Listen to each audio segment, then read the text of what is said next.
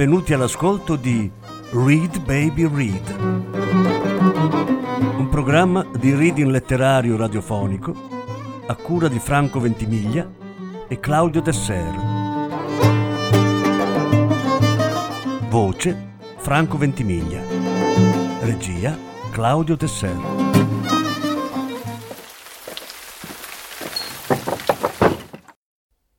Su Tong, vite di donne. Lettura in 6 parti. Quinta parte.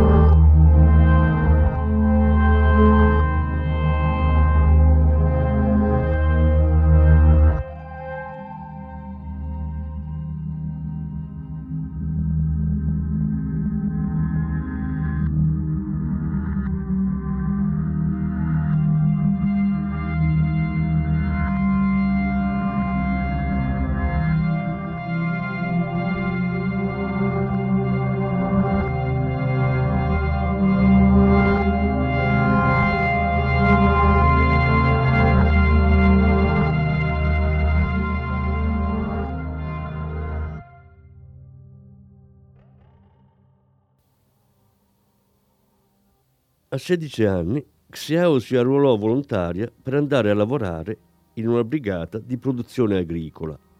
Avrebbe potuto rimanere in città, ma era ben decisa a staccarsi da Zi e da Xian e dall'atmosfera cupa della casa sopra la bottega del fotografo Bandiera Rossa. Lo aveva meditato da tempo. La sua scelta corrispondeva alla mentalità dell'epoca e si guadagnò l'apprezzamento generale. La notizia che Xiao partiva volontaria per andare a educarsi in campagna apparve sul quotidiano Liberazione del 1974. Erano trascorsi 16 anni da quando lo stesso giornale aveva pubblicato la foto di Zi premiata al cementificio. Una volta in campagna, Xiao si trovò in grande difficoltà. La durezza della vita e l'intensità del lavoro nelle desolate terre alcaline del nord dello Yangtze superavano di gran lunga quanto avesse potuto immaginare. Quando piantava il riso nelle risaie, si sentiva come un cagnolino sperduto. La sua fibra delicata non riusciva ad adattarsi alla dura vita dei campi Cominciò a pensare di tornare a casa, ma la sua casa era diventata un'immagine indistinta e confusa. La notte nella baracca spesso ascoltava il vento che soffiava su quella terra desolata, pensando alla casa sopra il negozio di fotografo Bandiera Rossa, alle facce di Zie e di Xian, finché non riusciva più a pensare a niente. Si sentiva completamente abbandonata e smarrita. Finalmente decise di far ritorno in città. Utilizzò il sistema consigliatole da un'amica: invocare ragioni di salute, stropicciandosi a lungo dei pezzi di ghiaccio sulle ginocchia. L'amica disse: insisti per un mese, poi vai all'ospedale e vedrai che il medico ti diagnostica un'artrite. Nell'inverno del 1976, Xiao si nascose nel cesso rudimentale della fattoria agricola e, contemplando il cielo grigio attraverso l'incannucciata del tetto, si mise a stropicciarsi le ginocchia con un pezzo di ghiaccio. Non riuscì a trattenere le lacrime, dicendo a se stessa: se lo avessi saputo, avrei agito diversamente. Chi me lo ha fatto fare? Ritornò in città trascinando due gambe rigide. Si era veramente ammalata di una forma grave di artrite. Sullo scalcinato autobus stracolmo che la riportava in città, Xiao stava seduta sull'imbottita arrotolata, pensando a quale sarebbe stata la sua vita al rientro. Avvertiva un senso di smarrimento. Mentre fuori dai finestrini cominciavano ad allontanarsi i campi e le case dei contadini, si rese conto che la sua stagione primaverile si era consumata prima del tempo.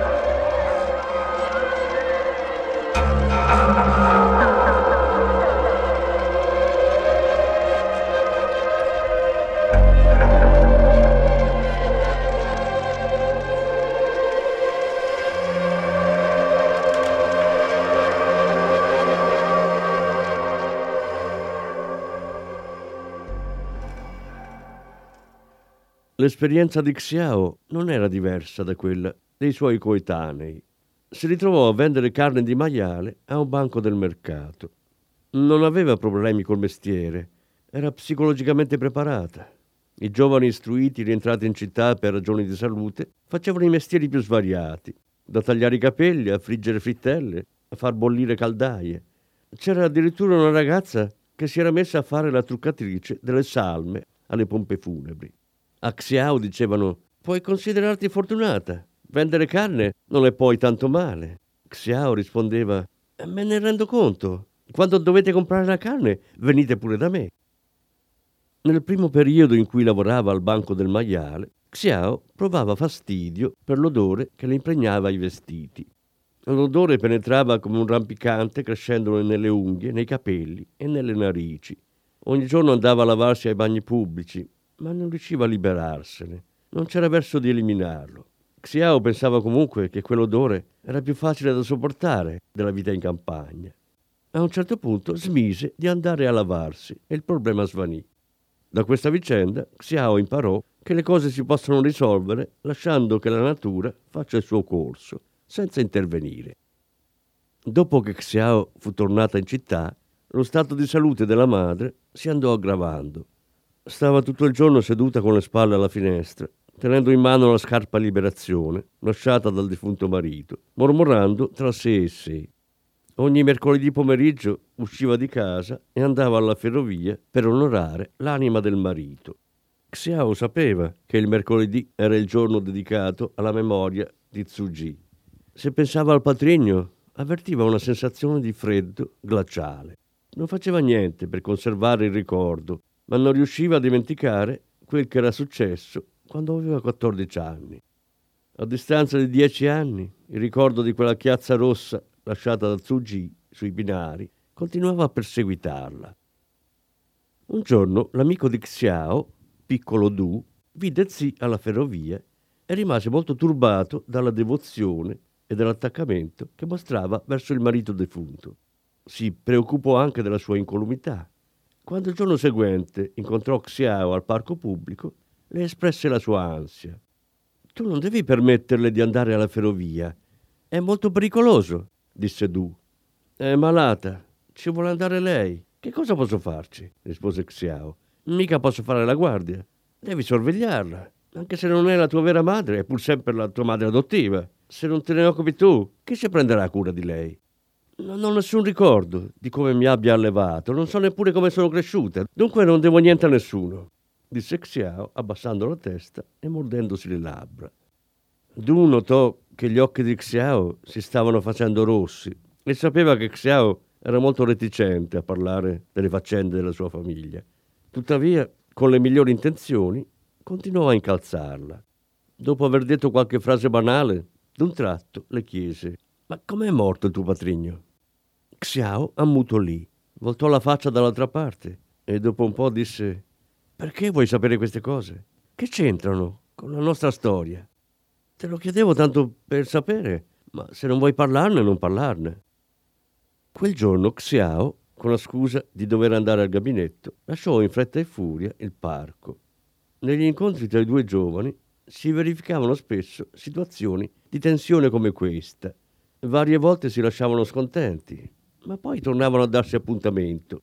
La loro storia d'amore andava avanti con alti e bassi, ma nessuno dei due voleva rinunciare all'altro. Du aveva 31 anni, era laureato all'università Tongji, pensava di sposarsi, ma non aveva una casa, mentre Xiao aveva 28 anni, era commessa in un banco di carne al mercato e avrebbe ereditato la casa al piano di sopra della bottega Bandiera Rossa. Entrambi avevano superato l'età del romanticismo e avevano un atteggiamento pratico e realistico. Prima di cominciare le pratiche di matrimonio, Xiao e Du avevano il problema di come sistemare la madre adottiva. Per risolvere la questione, Xiao prese un giorno di permesso per andare a discuterne al cementificio dove aveva lavorato Zi. Sollevò apertamente l'esigenza di ricoverare la madre in un ospedale psichiatrico. Quelli del cementificio si mostrarono perplessi. Perché dovrebbe essere ricoverata? È una malattia leggera, si può benissimo curare a casa. Xiao disse: «Non vi rendete conto della situazione? Va spesso alla ferrovia. Se le succede un incidente, cosa facciamo? Chi si prende questa responsabilità?» Quelli del cementificio dissero: «Tu sei sua figlia. È naturale che ti prenda cura di lei. Inoltre è malata da più di 20 anni. Alla cassa mutua della fabbrica ha speso moltissimi soldi in medicinali. Non possiamo coprirle il ricovero in ospedale». Xiao disse: «Se non potete coprirlo voi, come pensate che possa permettermelo io? Guadagno 80 yuan al mese e mi voglio sposare. Dove li prendo i soldi?» Xiao continuò ad argomentare finché si mise a piangere, sentendo il peso delle tante contrarietà che l'affliggevano. Quelli del cementificio finirono per commuoversi e si misero d'accordo per far ricoverare Zi in un ospedale psichiatrico fuori città. Un luminoso pomeriggio di primavera, nel fine settimana, Xiao, con una borsa a rete e una valigia di cuoio, accompagnò la madre a un camioncino che doveva portarla all'ospedale. Zi teneva in mano un mazzo dei suoi fiori preferiti, i garofani rossi, e nell'altra la scarpa del marito morto. Salì sul camioncino senza opporre alcuna resistenza. Guardando la sua faccia tranquilla e smarrita, Xiao le disse sottovoce per consolarla: «Vai, appena sei guarita, vengo a prenderti e ti riporto a casa».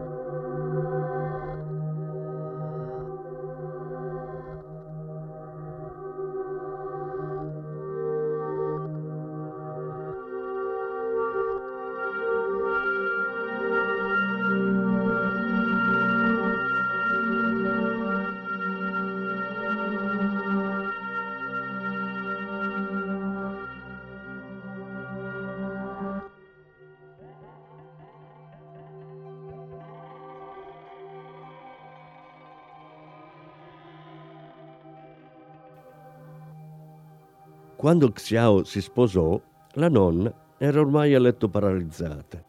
La notte di nozze Xiao non fece che battere sulla parete col bastone. Piccolo Du chiese innervosito: «Che vuole?» Xiao rispose: «Forse vuole qualcosa da mangiare.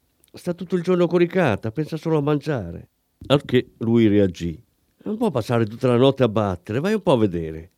Ma Xiao si rifiutò: «Non ci vado, lasciala battere, vuol solo dare fastidio, la detesto». Du non ne poteva più di sentire i colpi sul muro. «Se continua così, come riusciamo a dormire? Se non ci vai tu, ci andrò io». Si mise un maglione sulle spalle ed entrò nella stanza di Xian. La vecchia era a letto, illuminata dal fievole fascio di luce che la lampada al neon proiettava sul bordo. Aveva un colorito verdastro, come una mela avvizzita. «Vuoi bere qualcosa?» chiese Du, fermo sulla porta. Xian non rispose, stava sfogliando un vecchio album di fotografie. «Vuoi mangiare qualcosa?» insistette Du. Xian alzò la testa a guardarlo. Poi, indicando l'album, disse: «Lo sai che una volta era una stella del cinema?» Un mese dopo il matrimonio, i prezzi cominciarono a salire. Appena se ne accorse, Xiao decise di fare riserve di generi alimentari e comprò parecchia carne di maiale, pesce e pollo e altre derrate, mettendole sotto sale in barattoli. Siccome non entravano tutti in cucina, chiese a Du di mettere il pesce e la carne salati sotto la tavola in soffitta. Entrando e uscendo di casa, Xiao sentiva dappertutto l'odore penetrante del pesce sottosale, fino ad avvertire la nausea, ma non ci poteva fare niente. Era lei che si occupava della gestione domestica e calcolava tutto al millesimo, in modo da depositare ogni mese in banca un centinaio di yuan con l'idea di comprarsi entro 2 anni televisore, frigorifero e lavatrice. Voleva avere anche lei quello che avevano gli altri e riuscirci dipendeva solo dai suoi sforzi. Perciò si mise a tagliare tutte le spese e per prima cosa eliminò il latte per la nonna. Xian aveva sempre bevuto latte di mucca e il primo giorno che le fu dato latte di soia istantaneo buttò la tazza per terra. «I miei soldi! Dove sono andati a finire i miei soldi?» strillò. «Ora non mi dai neppure una tazza di latte!» La nipote le rispose: «A mangiare a uffo i soldi finiscono. Il tuo denaro te lo sei mangiato tutto. Non ho preso neanche un centesimo da te. E se ti do il latte di soia in polvere, puoi considerarlo un gesto di pietà filiale». Xian, stesa sul letto, piangeva e strepitava. Ma Xiao non si lasciò commuovere e portò via la tazza, dicendo: «Se non lo vuoi non fa niente, mangerai la pappa di riso come noi. Sono 30 anni che mangio pappa di riso. Il latte di soia istantaneo non l'ho mai neppure assaggiato». Il secondo passo di Xiao fu di far smettere di fumare Du. All'inizio il marito non era assolutamente d'accordo e disse: «È una vita che fumo, non mi puoi togliere il diritto di fumare». Xiao rispose: «Ma quale diritto è diritto? Ad andare in fumo non è il tabacco, ma il denaro. In questo momento non ci servono diritti, ma soldi. Ci serve un televisore e un frigorifero e per tutto questo occorre denaro. Una volta che avremo messo da parte i soldi per comprarci quello che ci serve, farai come vuoi tu e potrai riprenderti il tuo diritto di fumare». Du rimase ammirato dalla logica stringente della moglie e fece come voleva lei. Poiché Xiao gli limitava solo i soldi per le sigarette, diventò uno specialista nello scroccarle ad altri. Nell'istituto di ricerca dove lavorava, i colleghi lo prendevano in giro perché aveva paura della moglie. Ma Du non era d'accordo e diceva: «Non è che ho paura di lei, è che mi fa pena. Se vuole i soldi, io devo farla contenta. Gli uomini devono soddisfare tutti i desideri delle donne, altrimenti come andrebbero avanti il mondo e l'umanità?». A un certo punto Du prese un'intossicazione alimentare. L'ultimo pasto lo aveva consumato a casa e aveva mangiato carne salata. Gli era venuta una terribile diarrea e si rese conto che la carne non era ben salata ed era andata a male. Facendosi forza corse all'ospedale, dove gli fecero una flebo di soluzione salina. Mentre era al pronto soccorso, rifletteva sulla sua vita prima e dopo le nozze, finché non arrivò alla conclusione che nel suo matrimonio c'erano alcune cose che non andavano. Poi arrivò Xiao, tutta agitata. Sedendosi accanto a lui, non riusciva a capacitarsi dei disturbi di Du. Un'intossicazione alimentare. Xiao non voleva crederci. Anch'io ho mangiato la carne salata e non mi sono intossicata. Può darsi che tu ti sia abituata a mangiare anche roba andata male. Hai lo stomaco forte. Non dire sciocchezze, disse Xiao abbassando la testa. Se la carne salata non ti andava, potevi dirlo apertamente. Non c'era bisogno di farti venire un'intossicazione per spaventarmi. Stavolta lui non riuscì a trattenersi. Non ho mai conosciuto una donna rozza e ignorante come te. Xiao guardò Du con gli occhi sgranati, ruminando sulle sue parole, e dopo un po' si mise a piangere sommessamente. Disse: d'accordo, sono rozza, sono ignorante. Ti ho fatto venire un'intossicazione. Allora non mi occuperò più della gestione domestica. Comprati tu quello che vuoi da mangiare. Du disse: non è questione di chi fa la spesa. Xiao seguitava a piangere e improvvisamente tirò fuori dalla borsetta un fascio di banconote che mise sul letto, dicendo: ti do i soldi del mese, pensaci tu a fare la spesa. Non avrei mai voluto occuparmi di questa miserevole casa. Si alzò e se ne andò. Arrivato alla porta si voltò e, notando la flebo accanto al capezzale, si rese conto che Du era ancora sotto cura. Allora tornò indietro piano piano e si sedette sul letto, ma se ne stava di spalle e Du non poteva vedere se stesse piangendo. Piccolo Du aveva di fronte la schiena di Xiao, rotonda e forte, che rivelava la capacità di resistenza e la forza di volontà del carattere femminile. A lui quella forza di volontà mancava e gli era difficile fronteggiare la moglie. Xiao, mi viene uno strano pensiero. Mi sembra che io ti abbia sposata, ma che tu non abbia sposato me, disse Du con calma a Xiao che gli dava le spalle. Xiao non aveva sentito, oppure aveva sentito ma non aveva voglia di rispondere. Sembrava concentrata a fissare il liquido trasparente che gocciolava lentamente dal flacone della flebo. Xiao si era sposata a 28 anni con tutte le normali preoccupazioni e aspettative di una donna. Chinò la testa e si staccò un pezzetto di smalto da un'unghia, facendolo cadere a terra. Io ho un pensiero ancora più strano, disse improvvisamente. Perché non sono un uomo? Non mi piace la vita da donna. Voi uomini non vi rendete conto di quanto sia duro e difficile essere donne. Non è detto che le donne debbano per forza sposarsi, ma non possono fare a meno degli uomini. Allora tanto vale sposarsi.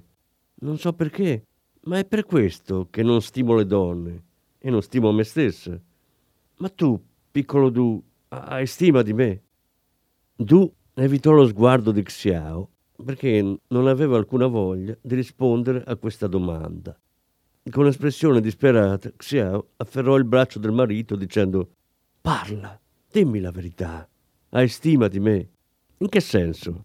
Che vuol dire avere stima o non avere stima di qualcuno? Voltando la testa e chiudendo gli occhi, Du disse: ti ho sposata, sei pure incinta. Che altro vuoi?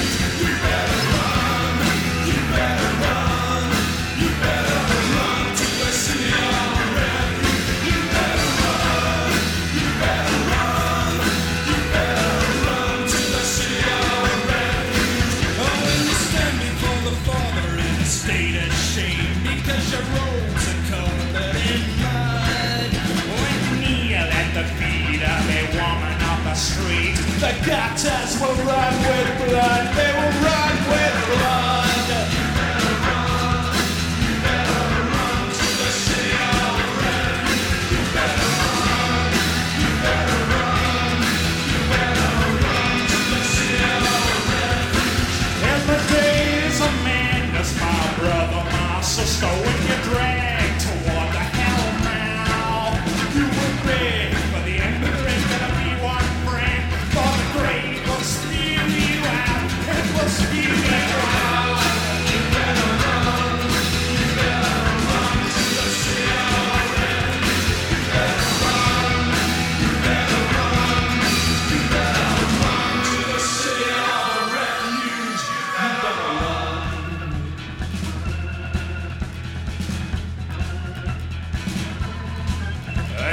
working in the darkness against your fellow man, and you'll find your call to come forth. So the scrubbing scrub hated the trouble is a bomb.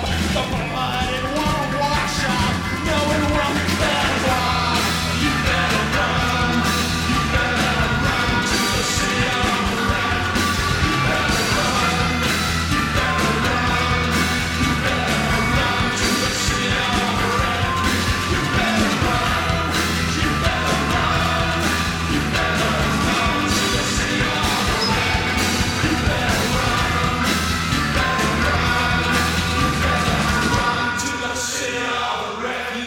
When you stand before the Father in a state of shame, because your robes are covered in the mud.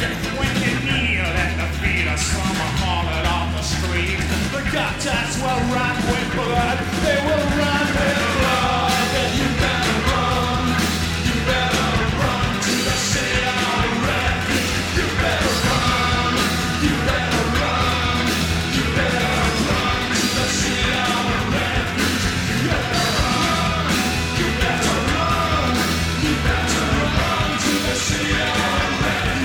better run. You better run. You better run to the city of refuge. You better run. You better run. You better run to the city of red. You better run. You better run. You better run to the city of red. You better run. You better run. You better run. Run, run, run, run.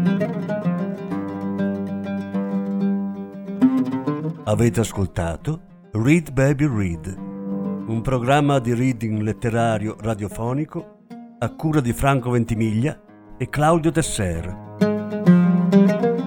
Grazie per l'ascolto, alla prossima settimana. La sesta parte della lettura sarà trasmessa la prossima settimana.